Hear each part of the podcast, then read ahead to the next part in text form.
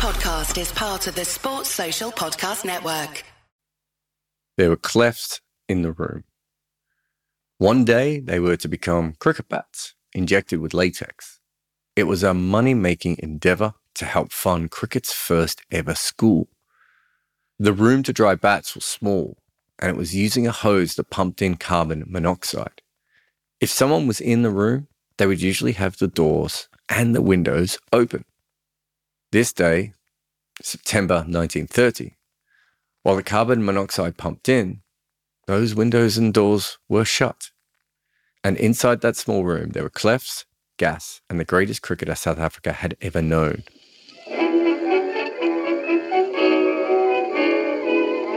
Welcome to Double Century, a podcast by me, Jarrod Kimber, on the history of cricket, brought to you by 99.94. This short series is on one of my favourite cricketers of all time, Aubrey Faulkner. Archie MacLaren had a big mouth and was a pompous amateur who was, on occasion, a very fine batter. He was famous for his captaincy, despite the fact that his record never really backed it up. In test matches, he had four wins and 11 losses. But like many players of his time, or I suppose any time, he still believed he was the sole expert on how cricket should be played. Warwick Armstrong's team beat England 5 0 at home straight after World War I. And then in their next encounter, in the summer of 1921, went 3 0 up in England. Over 34 games, they were unbeaten a run that includes test, first class, and other matches. And they were seen as, for want of a better word, invincible. MacLaren said Australia were beatable and proclaimed that he could pick a team of gentlemen, former amateur players mixed with university kids, to beat them. Mostly people laughed at him. But down in Eastbourne, organisers realised that this was an opportunity to make a lot of money and they offered to host an Archie MacLaren England 11 against the Australians. One of the gentlemen was a 39 year old South African cricketer who had fought in two wars, struggled with bouts of malaria, was definitely out of shape, and hadn't played a test in nine years. MacLaren's dream team managed 43 in the first innings. The old South African, who opened, was bowled by Armstrong. Australia passed that total only one wicket down, but they ended on 174. Here, the old South African found some form and took three of the top four with his wickets and four in total. After all these years, people still had trouble picking which way he was spinning it. In the second innings, with his side 71 runs behind and four wickets down, the old man came out to bat. And when he stumbled in, all nervous energy and flawed technique, even Armstrong, who had played against this man at his very best wouldn't have worried at all because this wasn't that same man. That Adonis was the world's greatest all rounder. This was a broken old fella talking to himself. In fact, after every ball, he would head off to square leg and talk through what he was doing wrong. He was coaching himself on the field. Maybe if they had known how good a coach he was, they would have taken him slightly more seriously. Instead, the Australians laughed at him. Neville Cardus claimed, as he would write in his autobiography later, that he made plans to leave the ground early and return to London. It looked like the game was over. But there's no official time given for when the laughter stopped. Maybe it was when this old fella scored his 50, or his 100, or even when he was done for 153. It was only one of three 50 plus scores in the entire match. It was a chanceless, self commentated innings that took down a bowling attack of Arthur Mailey, Jack Gregory, Warwick Armstrong, and Ted McDonald. A brilliant attack humiliated by an old man. An old man who had, in his own words, a will to achieve. When he was out, the lead was 195. And Australia came out to chase it, and they gave the old man a rest. MacLaren preferring to use only his two opening bowlers. But with Australia seven wickets down, Tommy Andrews was set and Armstrong was in. MacLaren brought the old man back. And soon after, he dismissed Andrews. He then studied Armstrong for a while. He was cricket's most arrogant man, a bully, the prototype really for what Australian cricket would become. Armstrong and this old man had previous, The story goes that once, in a match before the First World War, the old man was bowling to Victor Trumper, and Armstrong had told him that Trumper's weakness was the quick Yorker. The old man delivered one, Trumper smashed it away.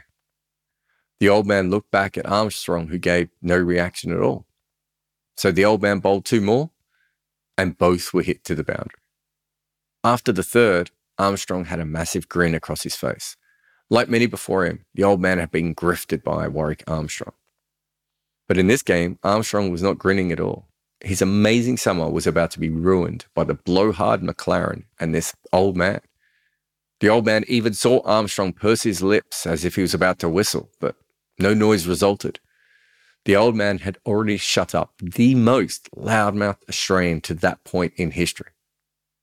And the old man shortly after dismissed Armstrong his sixth wicket of the match.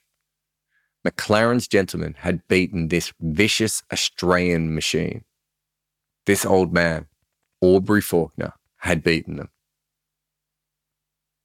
Years earlier, when Aubrey Faulkner was a young man, he was coming back to his family home. He lived a life of privilege, and his family owned a very impressive house in Port Elizabeth.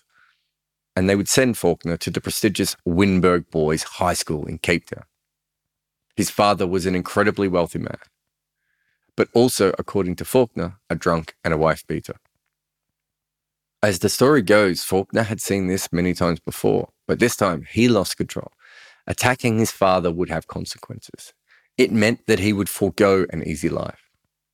He would still have the name and the status, but not the money and security. Instead of a life of luxury, as many people like him would have had, it meant that he was going to have to work hard his whole life unlike the other people he grew up with who were also born into privilege. But Faulkner didn't think about this. He just snapped and beat his father, stopping only when he realized his father had turned limp. Years later, he would tell his protege, Ian Peebles, that he nearly killed him. There was nothing left for Faulkner in Port Elizabeth. He would spend a lot of his time in the rest of his life in Johannesburg, Cape Town, Nottingham, the gardens of Salonika, Jerusalem, Maidenhead, and London but he would never truly be at home anywhere.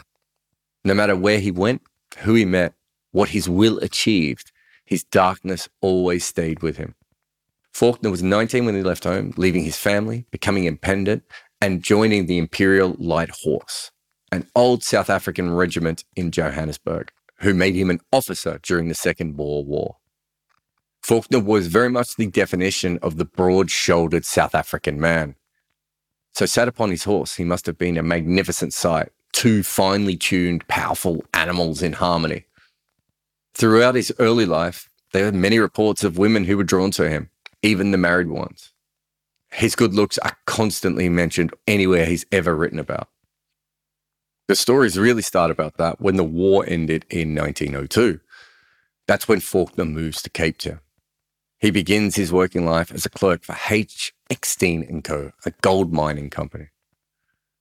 This sort of work wasn't really the kind that you would expect someone like Faulkner to take up.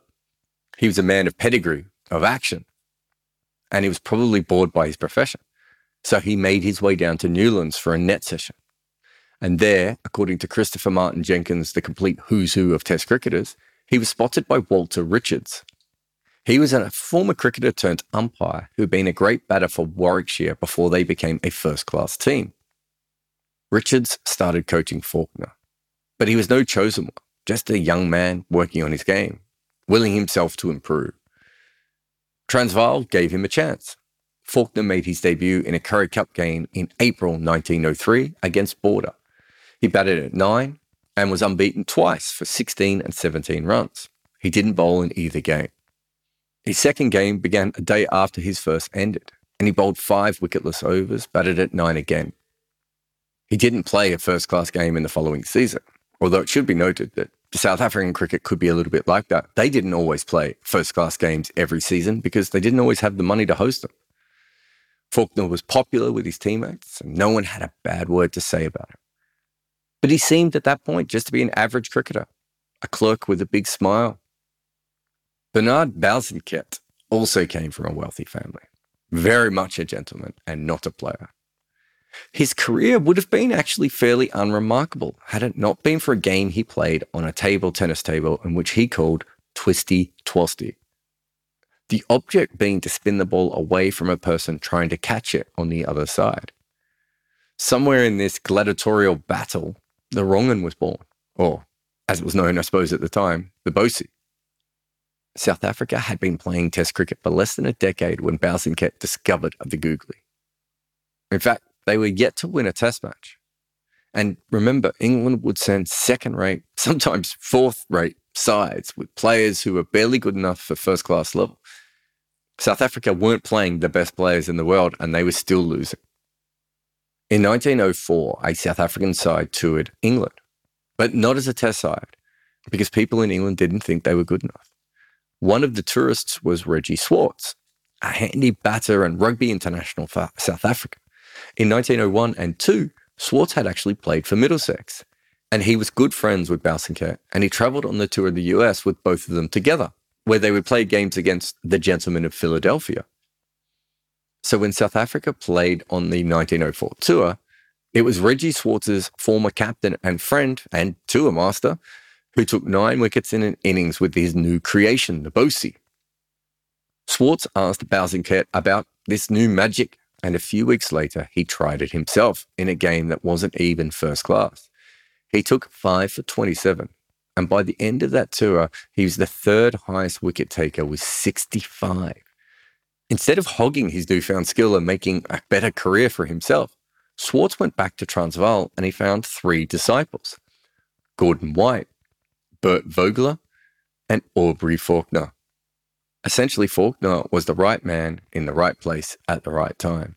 And for the second time in his young life, he found another great teacher.